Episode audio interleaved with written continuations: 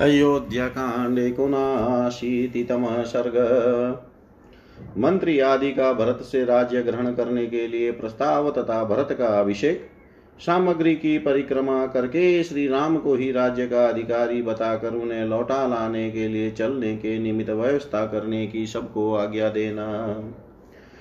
ततः प्रभातसमये दिवसे अथ चतुर्दशे समेत्य राजकर्तारो भरतं वाक्यं ब्रुवन्। तदंतर चौदहवें दिन प्रातः काल समस्त राजकर्मचारी मिलकर भरत से इस प्रकार बोले। गतो दशरथः स्वर्गं यो नो गुरुतरो गुरु रामं प्रव्राज्यं वै ज्येष्ठं लक्ष्मणं च महाबलम्। त्वमद्य भवनो राजा राजपुत्रो महायश सङ्गात्या नापराग्नोति राज्यमेतदनायकम्। महायशस्वी राजकुमार जो हमारे सर्वश्रेष्ठ गुरु थे, वे महाराज दशरथ तो अपने ज्येष्ठ पुत्र श्री राम तथा महाबली लक्ष्मण को वन में भेजकर स्वयं स्वर्ग लोक को चले गए।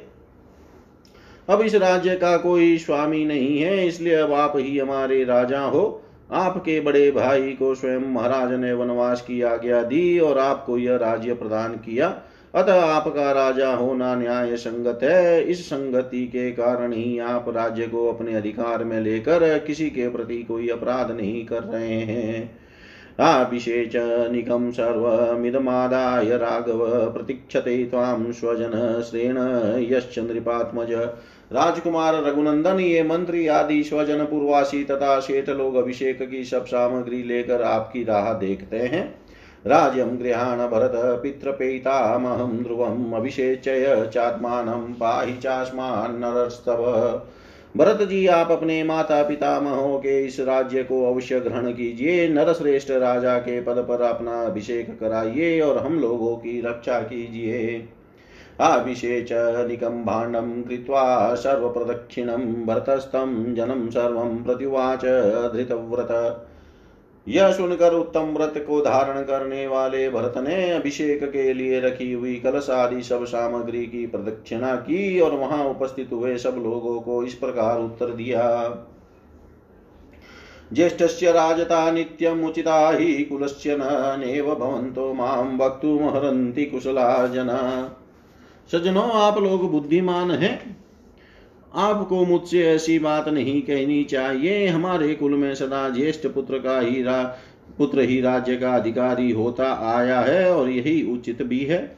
राम पूर्वो ही नो भ्राता, भविष्यति महीपति अहम त्वरण्ये वत्स्यामि वर्षाणि नव पंच श्री रामचंद्र जी हम लोगों के बड़े भाई है, अतः वे ही राजा होंगे। उनके बदले में ही चौदह वर्षों तक वन में निवास करूँगा।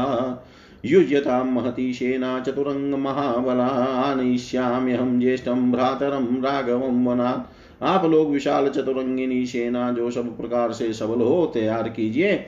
मैं अपने ज्येष्ठ भ्राता श्री रामचंद्र जी को वन से लौटा लाऊँगा। आभिषेचनिगं चेव सर्वमेतदुपस्कृतं पुरस्कृत्य गमिष्यामि रामहेतो वनं प्रति। तत्रैव तं नरव्याघ्रमभिषिञ्चय पुरस्कृतम् आनिष्यामि वै रामं हव्यवाहमिवाध्वरात् अभिषेक के लिए संचित हुई सारी सामग्री को आगे करके मैं श्री राम से मिलने के लिए वन में जल चलूँगा और उन नरश्रेष्ठ श्री रामचंद्र जी का वहीं अभिषेक करके यज्ञ से लाई जाने वाली अग्नि के समान उन्हें आगे करके अयोध्या ले आऊँगा। न स कामां करिष्यामि स्वामी माँ मातृगन्धिनीं, वने वदस्याम्यहं दुर्गे रामो राजा भविष्यति। परंतु जिसमें लेश मात्र मातृभाव शेष है, अपनी माता कहलाने वाली इसके कई गो में कदापि सफल मनोरथ नहीं होने दूँगा। श्री राम यहाँ के राजा होंगे और मैं दुर्गम वन में निवास करूँगा।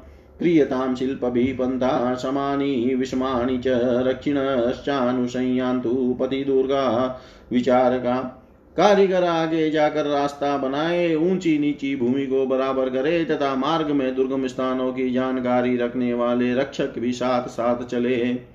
एवं संभाषण मानम तम राम हेतो नृपात्मजं, प्रत्युवाच जन सर्व श्रीमद्वाक्यमनुत्तमम्।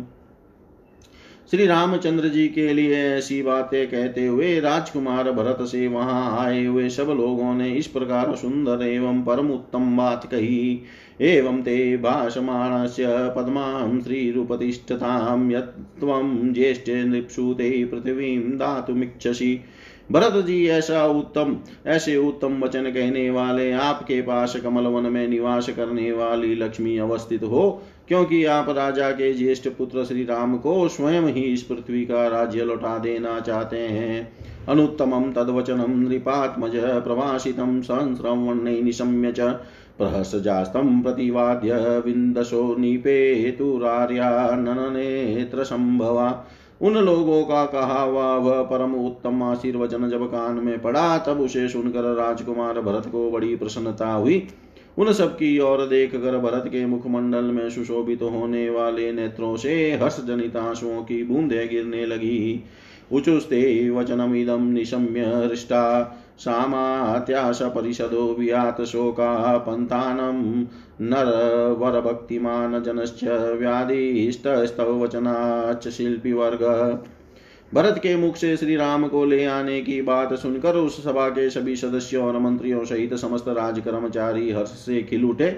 उनका सारा शोक दूर हो गया और वे भरत से बोले, नरश्रेष्ठ, आपकी आज्ञा के अनुसार राज परिवार के प्रति भक्ति, भाव रखने वाले कारीगरों और रक्षकों को मार्ग ठीक करने के लिए भेज दिया गया है। इतिहास श्रीमद् रामायणे वाल्मीकि आदि काव्ये अयोध्याकाण्डे एकोनशीतितमः सर्ग सर्वं श्रीशां सदाशिवाय अर्पणम् अस्तु ॐ विष्णवे नमः ॐ विष्णवे नमः ॐ विष्णवे नमः।